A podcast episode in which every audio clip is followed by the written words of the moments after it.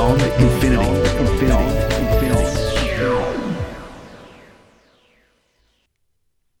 Senator Josh Hawley, the youngest member of the US Senate, age 39. He is a uh, quite an outspoken critic of things like social media addiction, people spending lots and lots of time unproductively on phones, Twitter, Facebook, YouTube, and other um, other services out out there, Instagram, the manipulation and of their data and their possible abuse of their privacy. Senator Hawley's introduced multiple bills on issues such as data tracking, children's online privacy, and data monetization. And he's also pushed tech executives in hearings and pushed federal regulators to take more action on tech. He's, he's made no uh, secret of his disdain for social media companies. He's actually the author of a thing called the SMART Act. It's a bill that's uh, kind of proposed bill. It's aimed at curbing, Senator Hawley calls social media addiction. And uh, the SMART bill stands for the uh, Social Media Addiction Reduction Technology Act. It is available online. You can see this if you go to uh, Hawley, H A W L E Y, dot senate dot gov. Uh, you'll find this proposed bill. I'll go into that in a little bit of detail. Hawley is also the author of a letter to Mark Zuckerberg. Back in May, he wrote to uh, the chief executive of Facebook, Mark Zuckerberg. In the opening paragraph, he says this Dear Mr. Zuckerberg, I wish I could congratulate you on the launch of the latest version of the Facebook platform. But in the same week that you told the world that this time finally you were serious about a privacy first future for Facebook, you were also letting your investors know that you expect to pay the largest fine ever in the United States for falsely pretending to be a company that cares about privacy. Now, just a little bit of background. The uh, FTC fined Facebook a record 5 billion US dollars for misusing people's data, their, their users' data. He goes on to say that uh, you, in this letter to Zuckerberg, you promised to shift Facebook from a town square platform into one focused on encrypted messages between smaller groups. But we know how your business model is monetizing private data, not promoting privacy. And we both know that platforms that tout encrypted messaging can still engage in unscrupulous data harvesting. I don't need to go right into all this, the, the, the, controversy around Facebook's involvement with Cambridge Analytica, how users' information was mined, uh, and then they were targeted with uh, political advertising uh, that may have even uh, t- tipped the, uh, the result of the 2016 US uh, presidential election in the favor of President Donald Trump. That's kind of old news these days, but Facebook was was in the middle of that. There was a lot of controversy, and uh, that's part of the reason why that fine is there. But really, for a company as big and as profitable as Facebook, with as much market muscle as Facebook has, this kind of fine really is is uh, you know it's almost a drop in the ocean. It's uh, there's two and a half billion regular users of Facebook. Increasingly, it's an advertising medium, a way for advertisers to connect in a in a, a very um, accurate and precise way with uh, with people who who uh, are interested in their products. Senator Hawley is a bit of a firebrand. He's a Republican as well, so he's kind of he, he is part of uh, the Trump side of politics, if you like. Not every Republican in America is a, is a is a vocal or, or uh, even confirmed or committed supporter of Trump. A lot of them are, probably most of them are.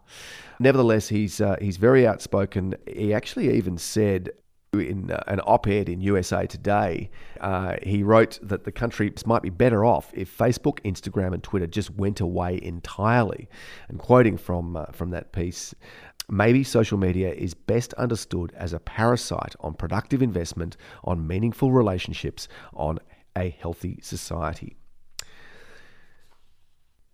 So, look, among the recommendations and proposals um, in the SMART Act that uh, Senator Hawley is putting forward. Uh, one is to ban the infinite scroll, auto refill, and badges and awards users get for engagement, except for in certain circumstances, such as music streaming or badges that substantially increase access to new services or functions, like giving a person access to a premium version of a product. So, that infinite scroll, uh, it used to be that you know you'd, you'd scroll down through some material on, online and then you see at the bottom go to page two or page three, four, five, six, seven. Well, what social media and and and uh, UI user interface designers realized a while ago, a long time ago, was that uh, it's better to just have an infinite scroll. So one page with an endless, you can just keep on scrolling down. And that's what you look at when you see your Facebook feed, when you look at Twitter.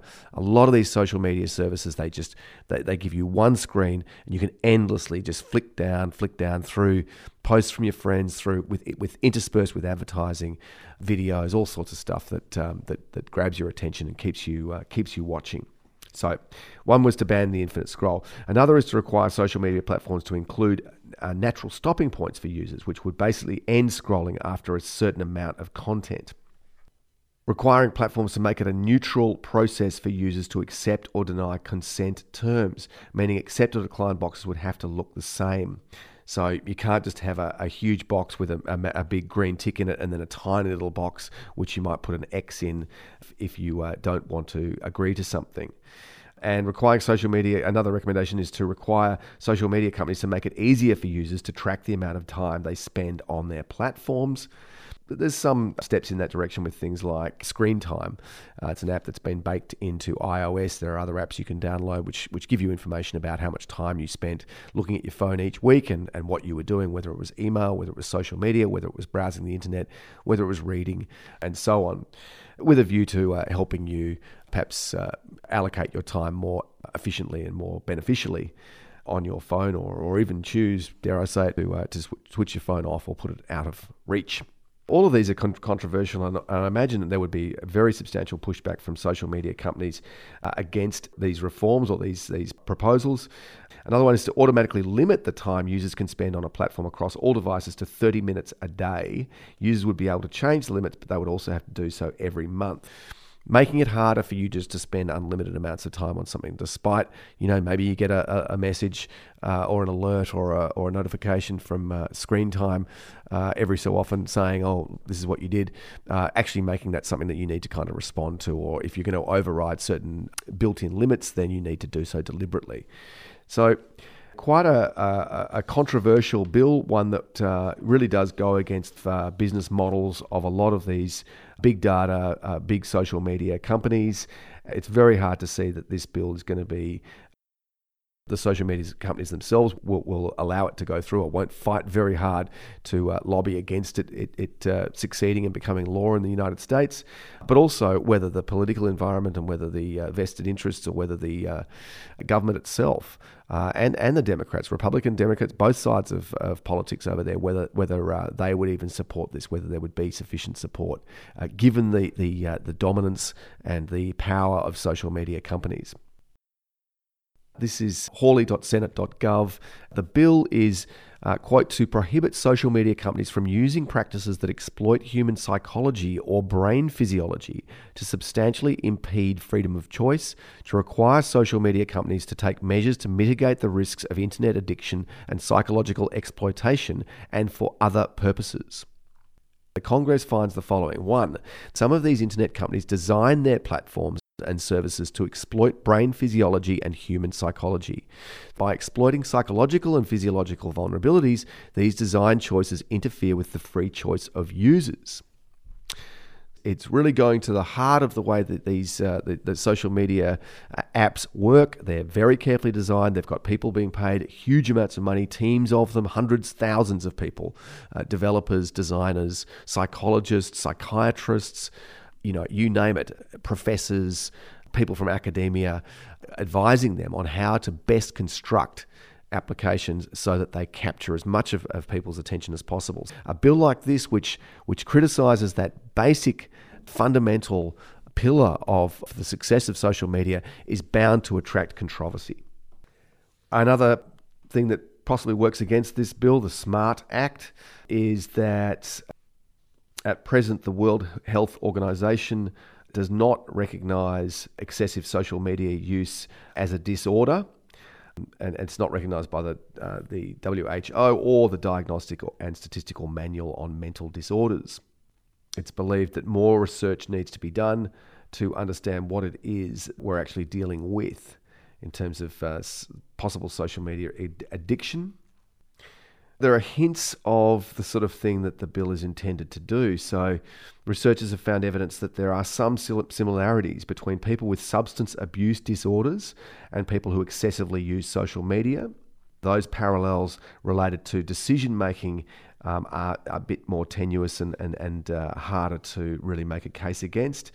It's also been noted that um, tech companies use design techniques similar to those employed by casinos to make their platforms stickier and a tactic called persuasive design to affect how users think and act starting at a very young age. The Pew Research Center in 2018 found that 90%, almost 90% of teens are online almost constantly or multiple times a day. There are others who say that this the idea of concerns about tech addiction um, are overblown. Andrew Przybylski, a University of Oxford psychologist and public skeptic of social media addiction, he reckons that the Hawley bill is a silly and practically unworkable idea and said it actually might distract from more effective regulation of social media. That uh, Oxford University psychologist goes on to say it's important that social media companies themselves begin participating in large scale transparent studies with independent scientists. Until Facebook, Instagram, YouTube have to share their data, we're not going to get anywhere. At this stage, it's hard to envisage that the SMART Act or the, uh, the Social Media Addiction Reduction Technology Act, as proposed by Senator Josh Hawley, is likely to get up. You know, the area of, of studying social media addiction is kind of in its infancy. There's no funding agency at the moment that funds research into it there's a, a, lack of funding into this kind of research. So, in order to get this bill through to convince enough people to support it and pass it, make it law, you would need to have a lot more sort of empirical studies shedding uh, light on this rather than the limited hard data that exists now. Now, I'm not denying that social media addiction is an issue, but I think you could focus on that and then you could perhaps overlook other more effective ways to rein in the influence or and perhaps misuse of users' data on social media. Focusing too heavily on addiction could be a bit of a red herring. So, an interesting idea, and interesting that a uh, that someone, the youngest member of the uh, U.S. Senate, Josh Hawley, is getting up and uh, proposing radical change and radical um, restrictions limits and design changes and uh, and really taking this this uh, idea of, of social media addiction very seriously. But whether at this stage it's it's likely to become law, I, I think that that uh, would seem to me that it's it's quite unlikely at the moment. A lot more research needs to be done to convince enough people to support this act. You know, some of his proposals have earned bipartisan support, others have not. I think there's a fair way to go before uh, the Smart Act becomes law. Just going back to a couple more uh, quotes from the open letter Senator Hawley wrote to Mark Zuckerberg. Um, this was back in, on May the 13th, 2019. There's a couple of other interesting things that he, he uh, wants to know more about. He says that Facebook's effort to gain a share of the market for online payments may threaten to undermine the privacy of encrypted conversations. He goes on to say that Facebook knows which users transact uh, with each other in these ways, uh, need not know the precise content of encrypted communication to determine sensitive details of users' lives. Details it can further feed into its advertising infrastructure. So, a Facebook that knows which users transact with each other need not know the precise content of encrypted communication to determine sensitive details of users' lives, details that can further feed into its advertising infrastructure.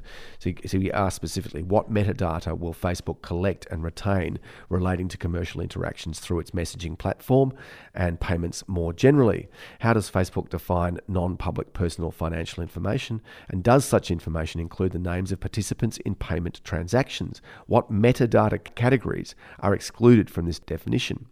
How will data and metadata relating to commercial and other payment interactions, including data relating to the origin and conclusion of encrypted private chats with advertisers or Facebook contacts, as well as data on payments occurring within such chats, be used by Facebook? Will such data inform Facebook's advertising and other database personalization algorithms? What commitments will Facebook make to wall off such data from the rest of its data collection and advertising algorithms to ensure user confidence in the ostensible privacy of its private messaging platform? Will any such data be exempted from such commitments? Towards the end of this letter, Senator Hawley says the changes Facebook announced recently will have a substantial effect on the flow of digital information. I hope these changes are for the good. Only time will tell. Some of these changes are Facebook saying we're going to move into encryption, which means your data will be more secure. Hawley goes on and says, as a major online content uh, platform, Facebook holds the fate of America's news publishers in its hands. It, is, it has not proven itself a worthy custodian. Publishers have in recent years been victimized by capricious changes to Facebook's algorithm, such as its pivot to video, which prompted massive shifts in the media industry's productive capacity toward the development of video content at the expense of shoe leather reporting. Such sudden shifts have led to the collapse of local newspapers and major digital news startups alike. What steps have you taken in recent months to prepare publishers dependent on your platform for the announcements made at F8? If you have not taken such steps, why not? He says, Your platform has earned immense power. It is unclear that you or your management team deserve the weighty responsibilities that come with it. I wish you the best if your intentions are, as you suggest, to promote healthier, safer, more private interactions that enrich all our lives and improve the health of our civic culture. But you long ago lost the benefit of the doubt. So there you go. That's the open letter from Josh Hawley, United States Senator, to Mark Zuckerberg. Clearly, he's a he's a man on a mission, but he is a, a relatively uh, lone voice in trying to get this kind of radical law, the Social Media Addiction Reduction Technology Act. Uh, but it will be interesting to see what happens in this space. We'll keep you posted. You're listening to Beyond Infinity. Beyond Infinity. Beyond Infinity. Infinity. Science and Technology podcasts. You'll find show notes and other resources, plus our complete searchable backlist of over 600 podcasts at our program website beyondinfinity.com.au.